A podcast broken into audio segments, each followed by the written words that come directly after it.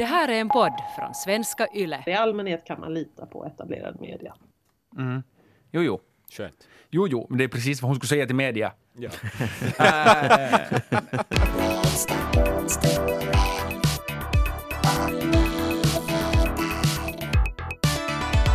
Hej alla, det här är Lägsta domstolen och jag heter Simon och med mig har jag som vanligt äh, Max och Axel. Morgens. Hej. Idag så ska vi tala om egentligen vårt jobb.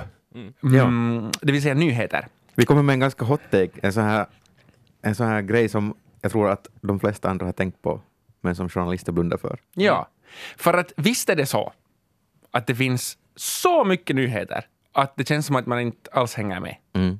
Ja, Jag själv i alla fall, så jag försöker läsa så mycket nyheter alltså som jag tycker att är intressant, men inte kommer jag typ ihåg.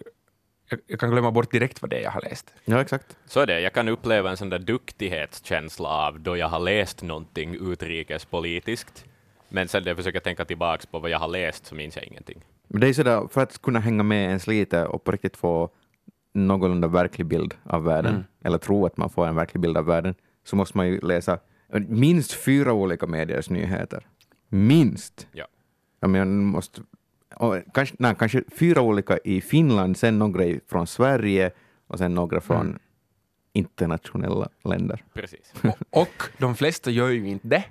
Nej, Så, exakt. Och, och sen så, så, Jag skulle inte göra det om inte det skulle vara mitt jobb att göra det. Nej men exakt. Och sen känns det som att liksom, det här orken att läsa Mm. till slut Mm.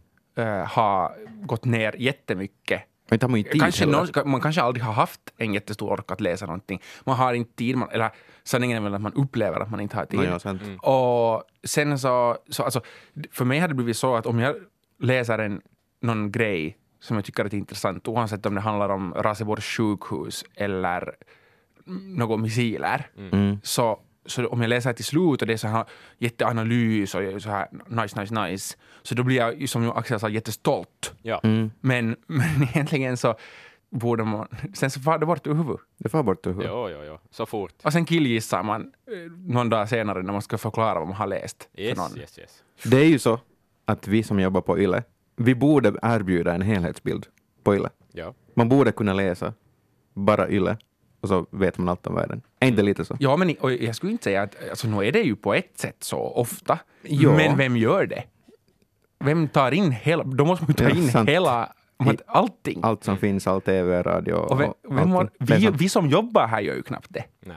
Nej, verkligen inte. Uh, när vi nu ska, om vi ska ta del av hela svenska Yle och sen kanske man dessutom tittar i misstag någon gång på, på Husis eller Helsingin Sanomat eller någonting, eller Vasabladet, Mm. så in, nu blir det ju ett jävligt brokigt lapptäcke. På vilket sätt? Alltså att, att vad har man egentligen, vad, vad är det som händer? Vet Mm. man egentligen Ja. vad som händer? Ja. Ja, exakt. ja, det är nog sant. Och inte vet man ju någonsin allt. Och sen går det så snabbt också.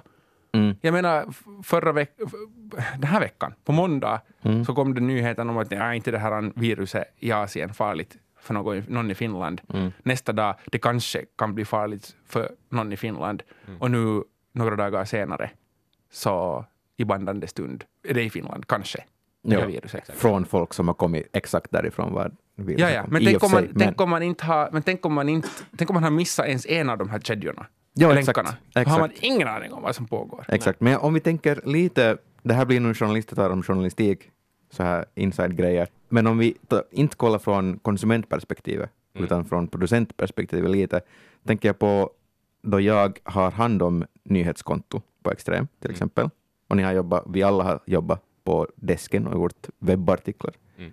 Svenska Yle. Eh, hur tänker ni då ni gör de här nyheterna och väljer de här nyheterna? Det är ett stort smörgåsbord.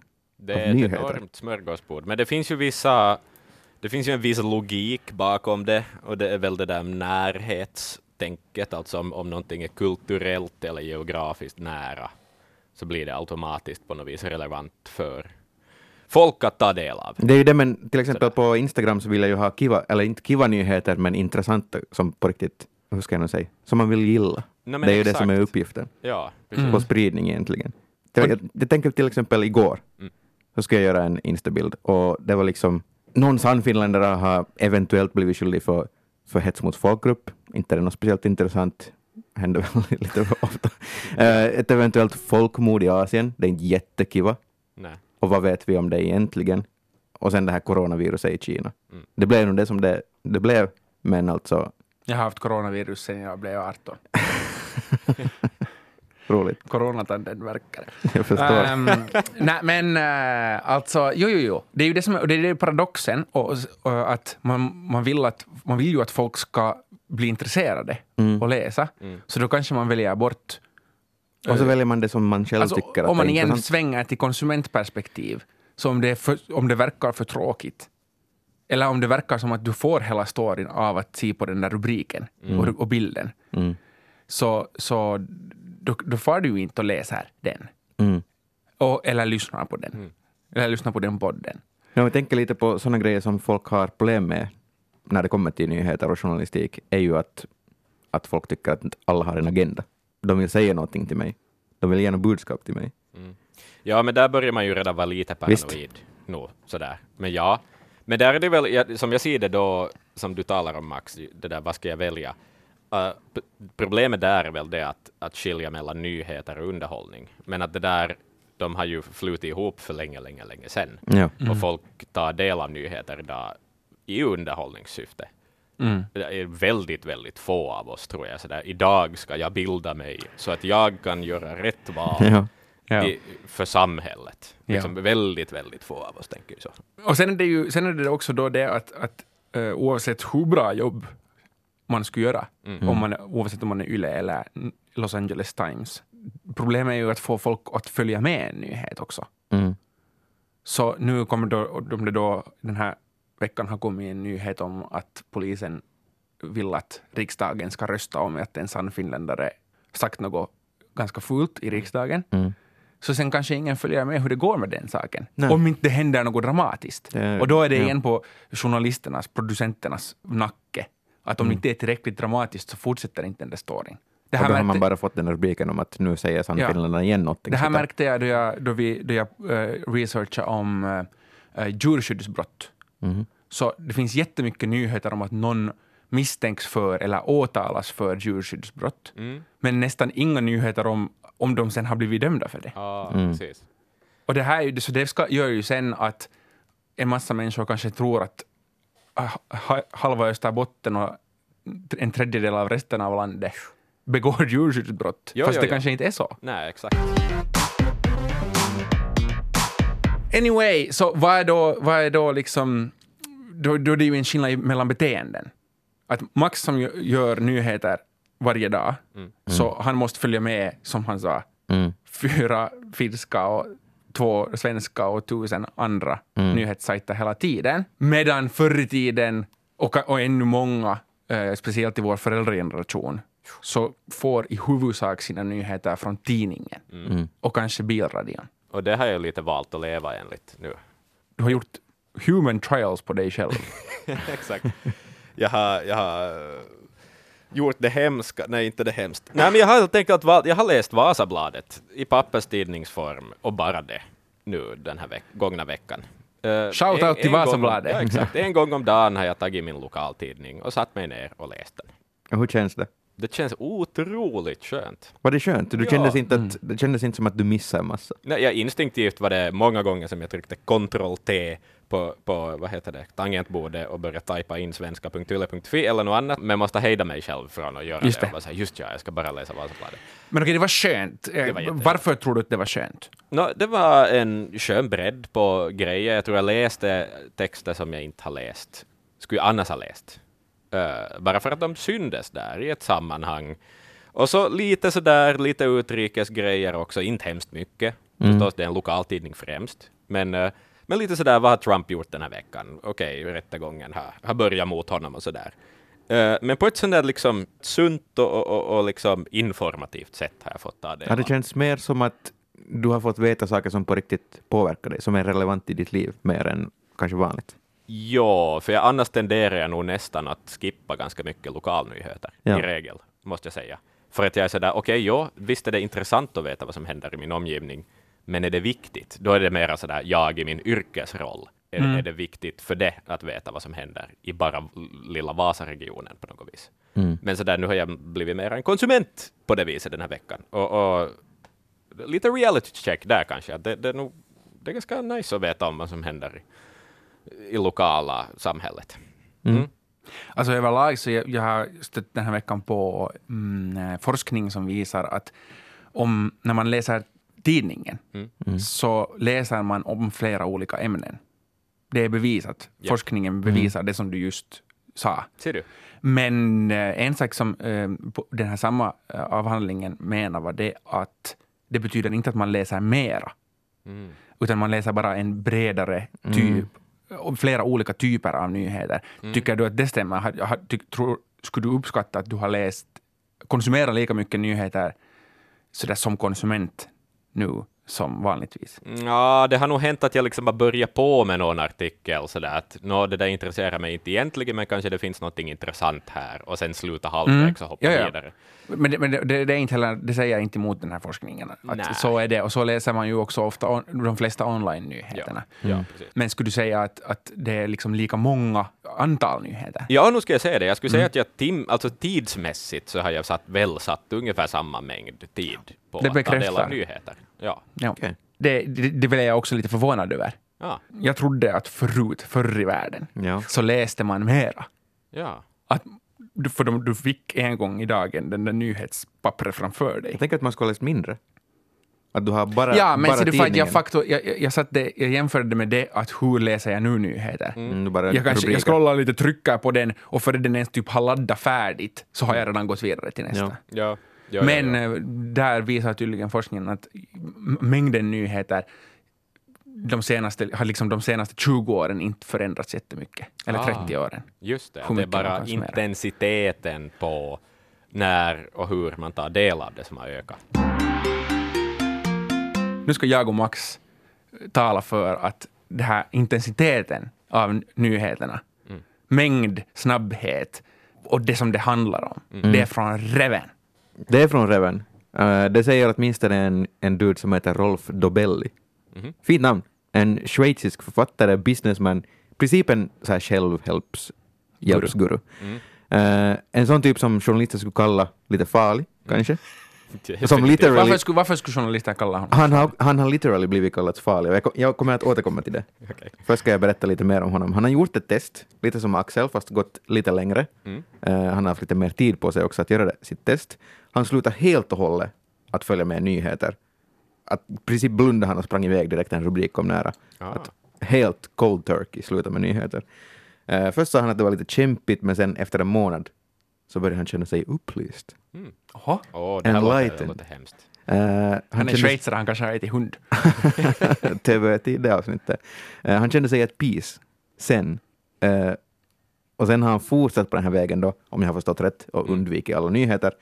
Eh, han säger att han har mer tid för, för speciellt mer djupa tankar Mm. och han mår bättre. Eh, han säger att nyheter är för hjärnan som socker är för kroppen. Att du kan ta in så mycket som helst, men du får ingen näring av det. Du får ingen, du får ingen uppfattning av världen. Det är egentligen mer som gift att, att nyhetshändelser är bara saker som händer. Ja, det är ett citat. Ja, okej. Du skrattar Simon, men det är ett citat. Ny, nyheter är bara saker som händer. Eh, Det det betyder ingenting. betyder inget. Alltså du vill egentligen... Du vill, det du vill förstå är inte att saker händer, utan varför det händer. Ja, ja, och ja. den infon får du inte från nyheter, säger han. Nej. Okej. Nej, men det beror ju på hur många story man behöver läsa om liksom local dog saves boy from drowning. Vet du, att, att Mm. visst kan det vara åh vad fin hund, men det är ju ingenting som är väldigt viktigt att veta. Nej, men sen, är det också, sen handlar det också om hur den liksom västerländska modellen av nyheter, Mm. hur den presenterar Mm. stuff. Ja, att nyheten ger en illusion av att man förstår världen. Före vi går in, han har en lista, men före vi går in på Ja. den Max, så säger han någonting om att hur håller han sig informerad då? Alltså har han, ha, säger han någonting Ja. om att han vet att Donald Trump är president och liksom att vi har varit i månen? Det är lite roligt, för han säger att han, han läser böcker för att förstå världen och Okej. sådana grejer. Och sen säger hans coverin till honom att han får veta, han får veta nyheter av hans coverin. Just det. Men det är ju fint. Jag vet, inte om det, jag vet inte om det betyder att de berättar honom, åt honom om Trump eller om han får de nyheter, nyheter som på riktigt påverkar hans liv. Okej. Att han får veta saker om hans covering typ, Ja. deras liv. Men i alla fall, som utlovat för 20 sekunder sedan så finns det en lista. Listor är, är av godo. Eh, Rolfs lista på varför nyheter är dåliga. Okej. Och nu pratar, alltså, Har du alla 15? nej, jag har inte. Jag har tagit de som jag, jag tycker att, eh, sammanfattar problemet. Ja. Du kan fylla i. Jag kan Vi fylla kan i, lite ja. så här.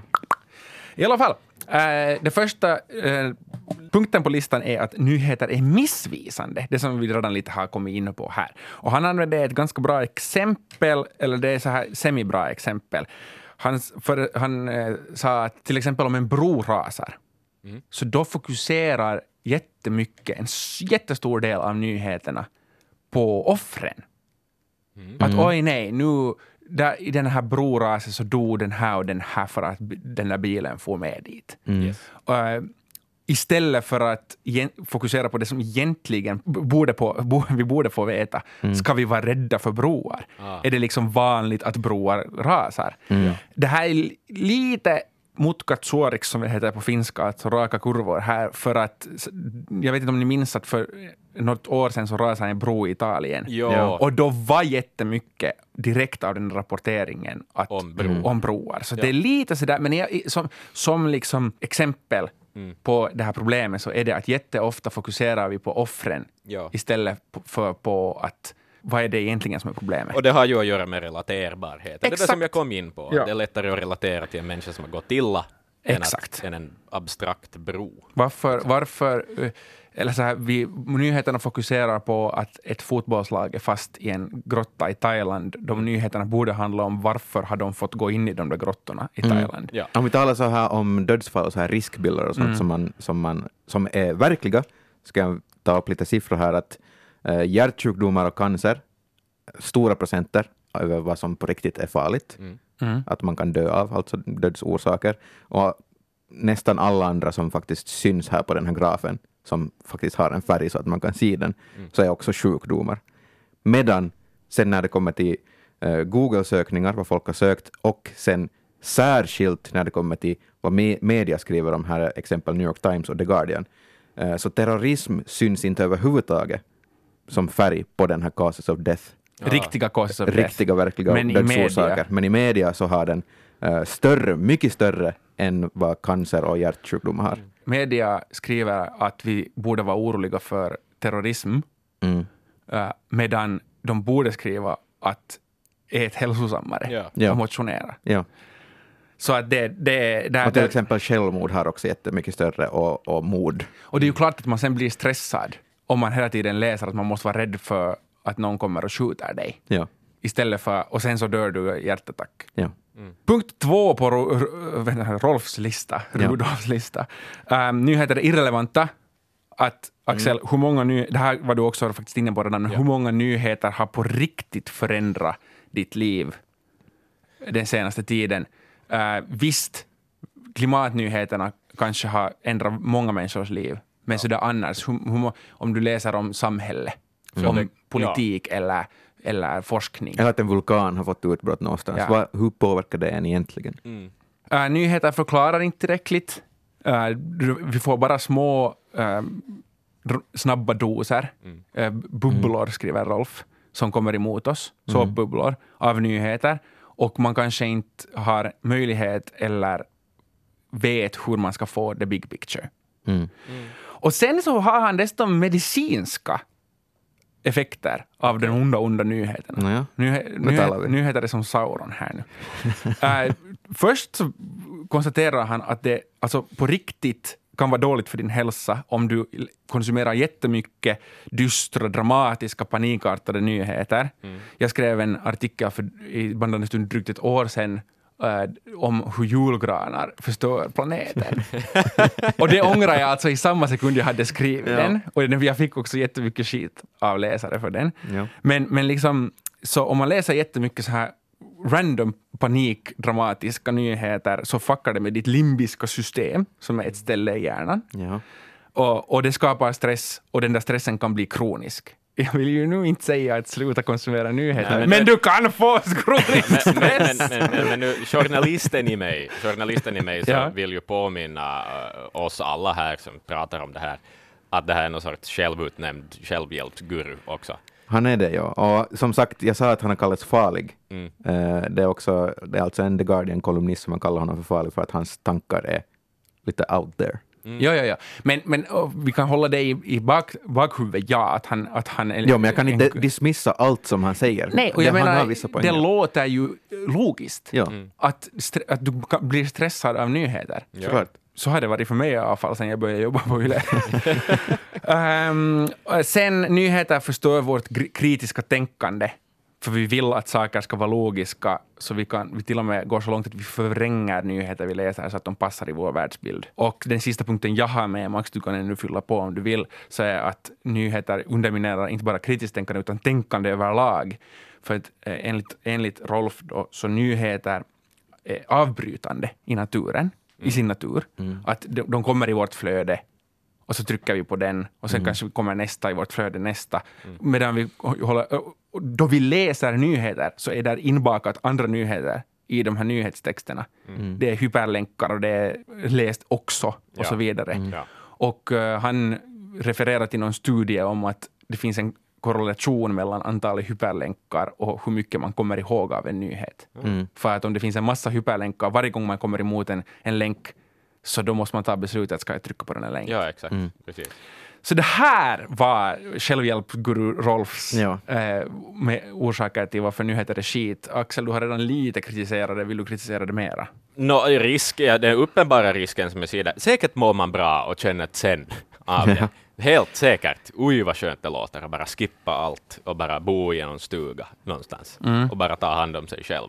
Men jag menar, samhällsnyttan som media ändå sådär, i alla fall i, i någon sorts utopivärld har, så är ju ändå att hålla folk informerade om de, beslut som tas i samhället och så Ja. vidare. De, de, att man ska kunna göra ett, ett bra och eh, beläst val då man väl hoppar in i någon sorts valbås. Och då kommer vi kanske till nästa problem. Folk som inte vill bli informerade av nyheter. Nej men exakt, och det, det här eh, har jag valt att koncentrera mig på lite. Vi har ju lite saker som nu har hänt de senaste, vad ska vi säga, fem, fem åren kanske, ehm, som ju har lyft upp allt det här ganska mycket. Eh, det första är kanske hela den här Cambridge Analytica-skandalen, främst då den här dokumentären som gjordes Just om det. det. Det här med Facebook att, läcker data. Ja. exakt. Och hur ett konsultbolag har kunnat få eh, sociala medieanvändare att luta åt vissa håll politiskt och sen välja vissa människor till makten.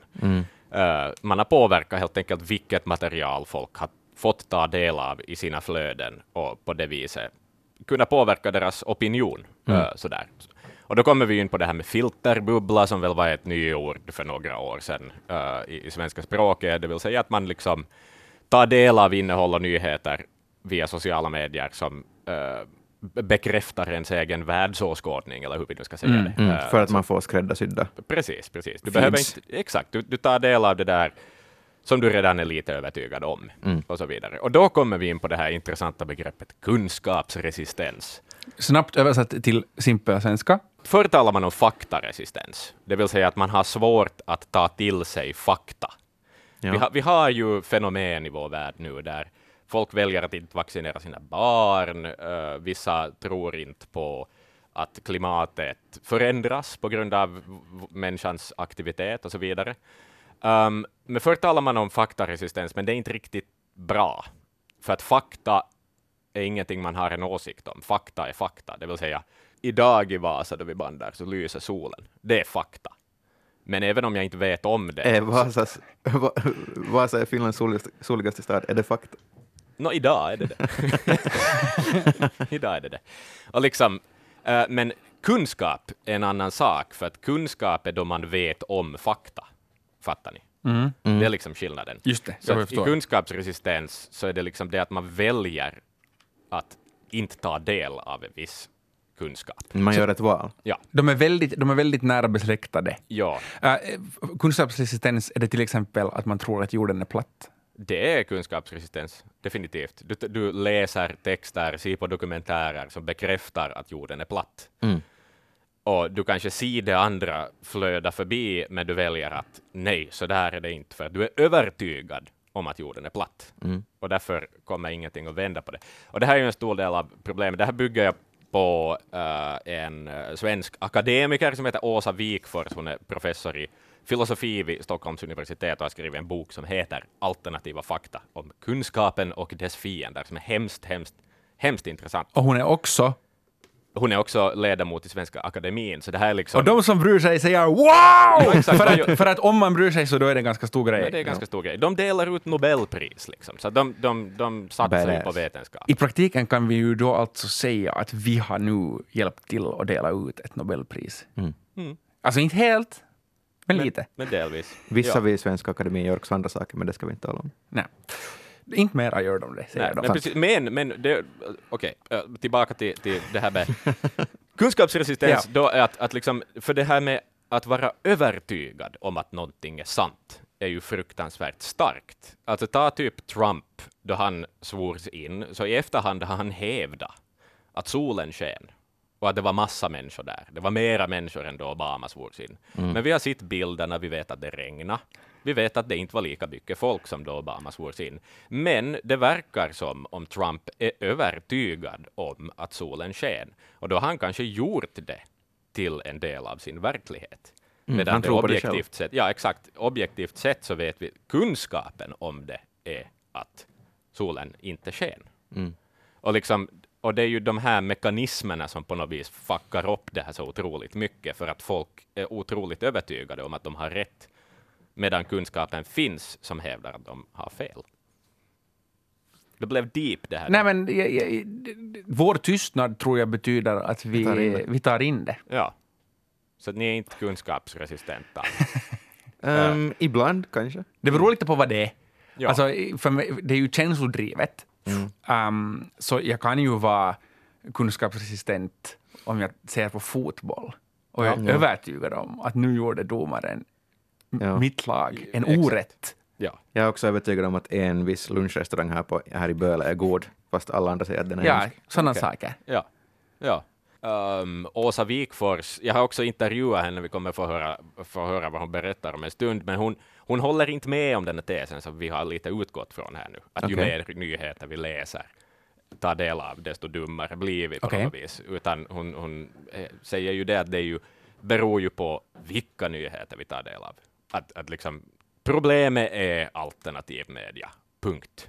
Liksom. Mm. Att, En att- så svensk sak att säga. Ja, ja, eller hur? Då säger hon också det att det är inte människornas fel, alltså människor som tar del av alternativmedias innehåll, det är inte deras fel att de inte har kunskap. Om du säger att det är journalisternas fel så Nej, kommer jag slå dig med kunskapsresistens. Det är det att dessa människor som tar del av den här desinformationen, de har otur. Och det där tycker jag är ganska spännande. För att de Okej. kanske har haft otur med vilka, vilken bekantskapskrets de har, hur saker har gått i livet. Det är ju inte som att de aktivt väljer att jag ska tro på fel saker. Utan det är ju bara, Mm. liksom, de har haft otur. Och Nu jag pratar vi alltså om- sund inställning till det på något vis. Men kan det också lite nog ändå vara att man vill stå ut och vara emot? Men det är väl det som, det, är säkert en konsekvens tror jag. Ja. allt. okej, ja, det är sant. Men jag vill ju bara kanske poängtera att så länge vi pratar om att tro på fel saker så pratar vi om, om specifikt om eh, sajter som på riktigt skriver lögner. Ja. Vi pratar inte om nyheter som bara erbjuder en annan vinkling på saker. Nej, nej, nej. Det, det, nu har vi ju nog grävt en djup jävla grav åt oss här nu. Litar vi på media? Litar Jo, vi på jo folk? men det, Man- det, ja. jag tycker såklart jag, jag gör det åtminstone. Ja. Jag vet som anställd på YLE att jag inte är en del av en global conspiracy. Så, så jag menar, jag litar nog på media. Vi vet också vilka man ska lita på. Det kanske inte alla Ja, vet. det är ju, det, det är ju mediekritik och medieläskunnighet som är kanske ett stort problem. Och som du sa Axel, att man hamnar i fel, i olyckligt sällskap, Ja. så att säga. Sen förstås, egna livssituationen är ju också sån att den kan påverka hur du ser på världen. Och då kommer du, om du utvecklar då sen kunskapsresistens, så då slutar det med att du antingen blir ekofascist eller börjar kasta fyrverkerier på bussar med asylsökande. Mm.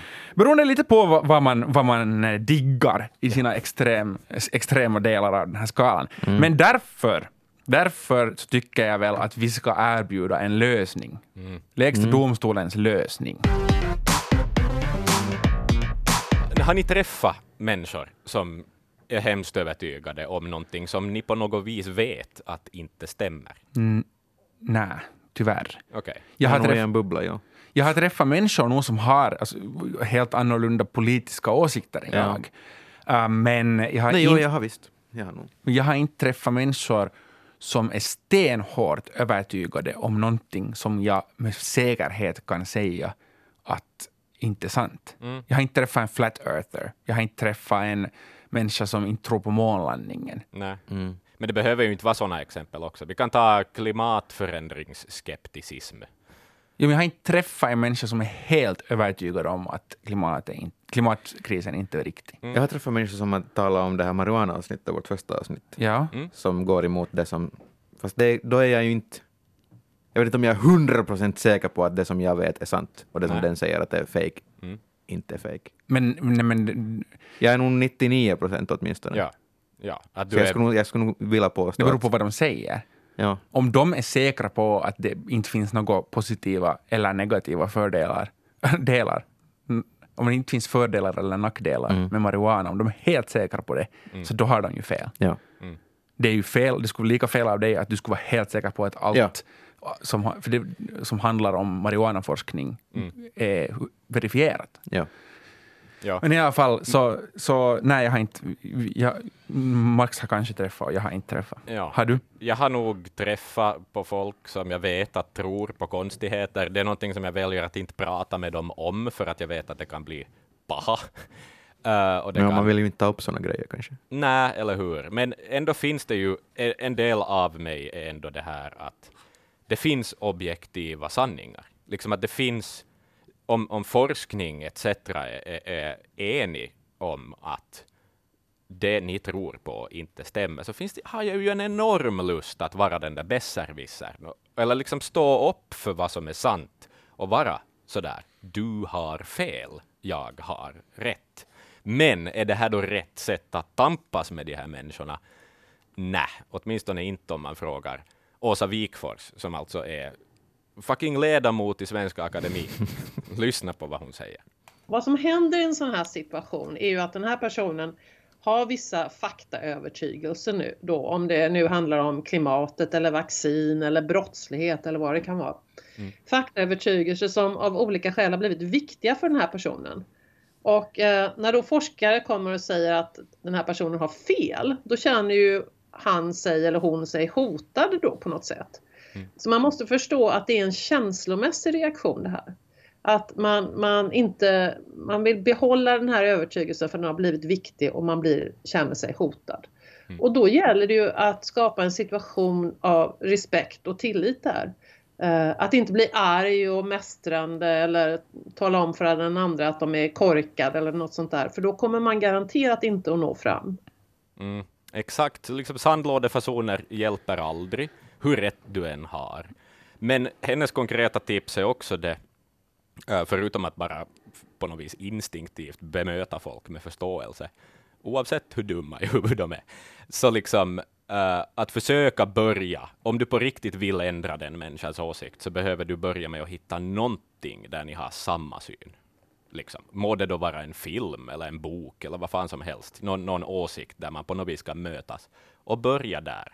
Mm. Mm. Men jag, här är, jag är övertygad om att, att eh, det en sak som jag inte tycker att som jag tror att man inte kan övertyga en mm. stenhård skeptiker, så då är det ju nog klimatförändringen, klimatkrisen. Mm. För det går inte, de kan alltid dra väderargumentet. Mm. mm. Och det går inte att de kan alltid säga att nu, nu är det lite mera torka här, eller nu är här lite mera orkaner. Ja. Men sånt händer. Och det kan du ju inte du kan inte, fast du har alla siffror i hela världen och all tid i hela världen, nej. så mm. kan du inte tror jag övertyga dem om att det måste vara sant. Nej, nej, nej, det finns ju hopplösa fall och det kan kännas så hopplöst. Jag håller helt med. Mm.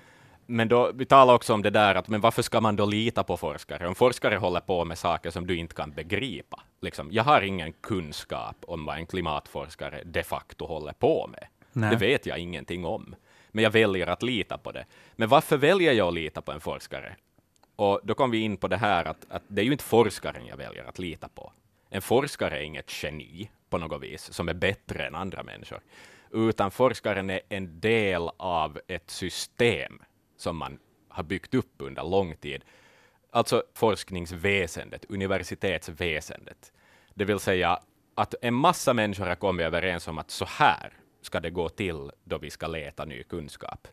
Och det systemet, som är förstås abstrakt, ja, jag kan förstå att folk inte fattar sådana begrepp som liksom mekanismer och annat flum. Men det är ändå ett system som på något vis funkar så att fel rättas till längs vägen. Det vill säga, liksom. Och det är, ju, det är ju de här mekanismerna, institutionen forskning, som vi litar på. Jo, jo men, men nu är det ju så förstående tänker jag vara till galna människor. Ja. Att nu är det ju jättelätt att bestämma sig för att, att inte tro på det. Mm. The man is out to get you, liksom. Ja, men då om man väljer att inte lita på det där som jag just försöker Ja, ja, ja. på något Jo, jo. vis förklara, så, så hur, hur kan man då lita på sig och, själv? Och det som, ju, det som ju på något sätt Ja. verkar ha blivit vanligare på senare år är ju nog att folk som ändå tror på det där systemet ändå Mm. väljer att plocka bort vissa russin ur den kakan och säga att det här tror jag inte på. Mm. Och det kanske ändå är någorlunda, liksom, eller så, det har blivit så utspritt och koordinerat Mm. att det är ett nytt fenomen. Ja. Jag har tappat bort mig lite. Ja, ja, det är bra det Max. Det är riktigt bra det Max. Men för att väva in det här nu i media igen då, där vi börjar på något vis, nyheter och att, Mm. att vi, det är så mycket nyheter, bla bla bla bla bla.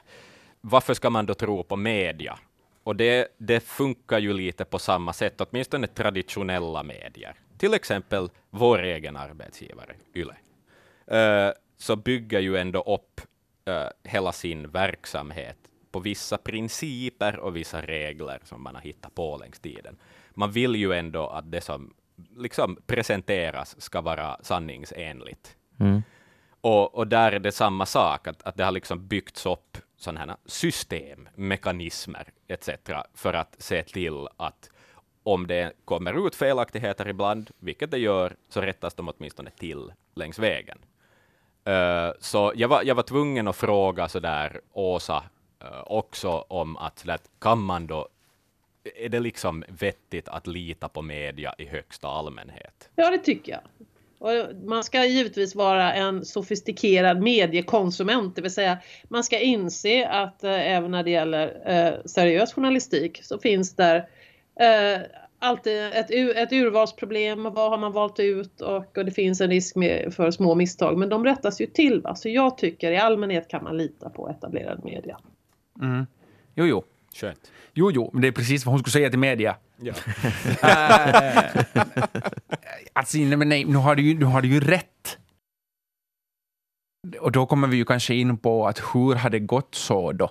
Mm. Att så stora mängder ändå människor, miljontals människor i västvärlden, inte alls litar på media äh, längre, eller säger att de inte gör det. Det här är ett extra stort problem kanske i USA, men nu sy- sy- syns det allt mer också i Finland. Och då ska jag nu, Max, till din glädje klättra ur det här semantiska träsket vi har varit och dalla i. Och så ska vi komma då till. Först ska jag ska snabbt berätta, hur har vi hamnat här? För problemet som vi sa redan i början är, verkar vara att det inte går att få sig en helt vettig bild av hur verkligheten ser ut. För det är ett, så många olika saker som kommer hela tiden du kommer inte ihåg vad du har läst och, det, och så vidare. Ja. Så, enligt mediehistoriken, så först så kom radion. Okej, men jag, ska, jag drar det här snabbt. Radion kom och TVn kom, så då måste tidningar som från 1500-talet till 1900-talet var det enda som fanns. Så, på, så då radion och TVn kom så måste tidningarna mitt i att börja göra något annat. De måste erbjuda någonting som inte var rörliga bilder, för vi som människor älskar allt som är i videoform. Ja. Um, det är roligare att titta på Fred Astaire på TVn än att läsa tidningen. Supernice referens, jag fortsätter. Ja. Men jag, jag är på TV och radio. Ja, ja, okej. ja, ja, ja. Jag, jag är tidsenlig här i referenserna. Sen, och det här ledde till då att, att uh, journalistiken gick från att vara, alltså tidningarna gick från att bara vara berätta, det här har sagts, det här har hänt, till att man måste göra lite analys. Därför har det här hänt. Och det här skapar, sen så skapar det här då eh, under en period som börjar med Hitler och gick förbi Nixon och upp till vår tid.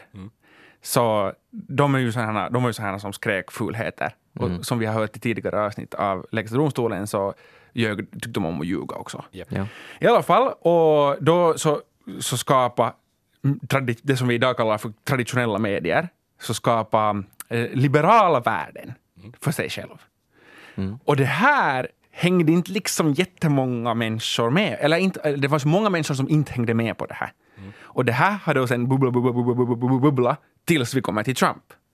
Människor som tycker att tidningarna skriver bara liberalt skit. Ja. Och inte sånt som vi tycker att är viktigt. De håller kvar sitt icke-liberala. Ja, ja. Liksom, det, går, det går liksom i arv. Mm. I alla fall. Och sen så brukar det ju talas om att sen kom då nya medier. Ja. Men det, liksom, det börjar med Huffington Post och Buzz, Buzzfeed och Breitbart och sånt här. Eh, fun fact, de, de som grundade Huff, Huffington Post grundade sen i var, på varsitt håll Buzzfeed och Breitbart. De var alla med i, bör, i, i be- begynnelsen. Tänk. I alla fall, och det här gjorde att, och tillsammans sen med sociala medier, att nyheter, alltså traditionella media, som tidningar och YLE och sånt, har måste göra sin journalistik attraktiv. och då kommer vi till det här som Ja. du tog upp tidigare, att det är liksom lite, man ska skriva lite klickigt. Vi det ska vara måste sådär att- kunna... Ja, Ja. vi skulle ju försvinna annars. Så- vi skulle... Ja.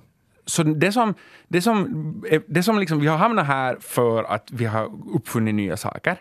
Och därför så är det jätteråddigt att ta reda på vad som är, är sant. Och Så, och jag skulle vilja säga att därför är det vårt fel som konsumenter. För vi är så lätta. Mm. Ja, det är vårt fel att det har hänt. Nej, men liksom, vi, vi har tagit till oss allt så snabbt. Det är så här, wow, nu kan vi se på Netflix, nu behöver vi inte läsa nyheter mer. Ja, Wow, nu är jag på Facebook, jag behöver aldrig öppna en nyhetssida igen. sant. Så det är det som har hänt. Och då säger jag att problemet är att nyhetscykeln är för snabb nu. Mm.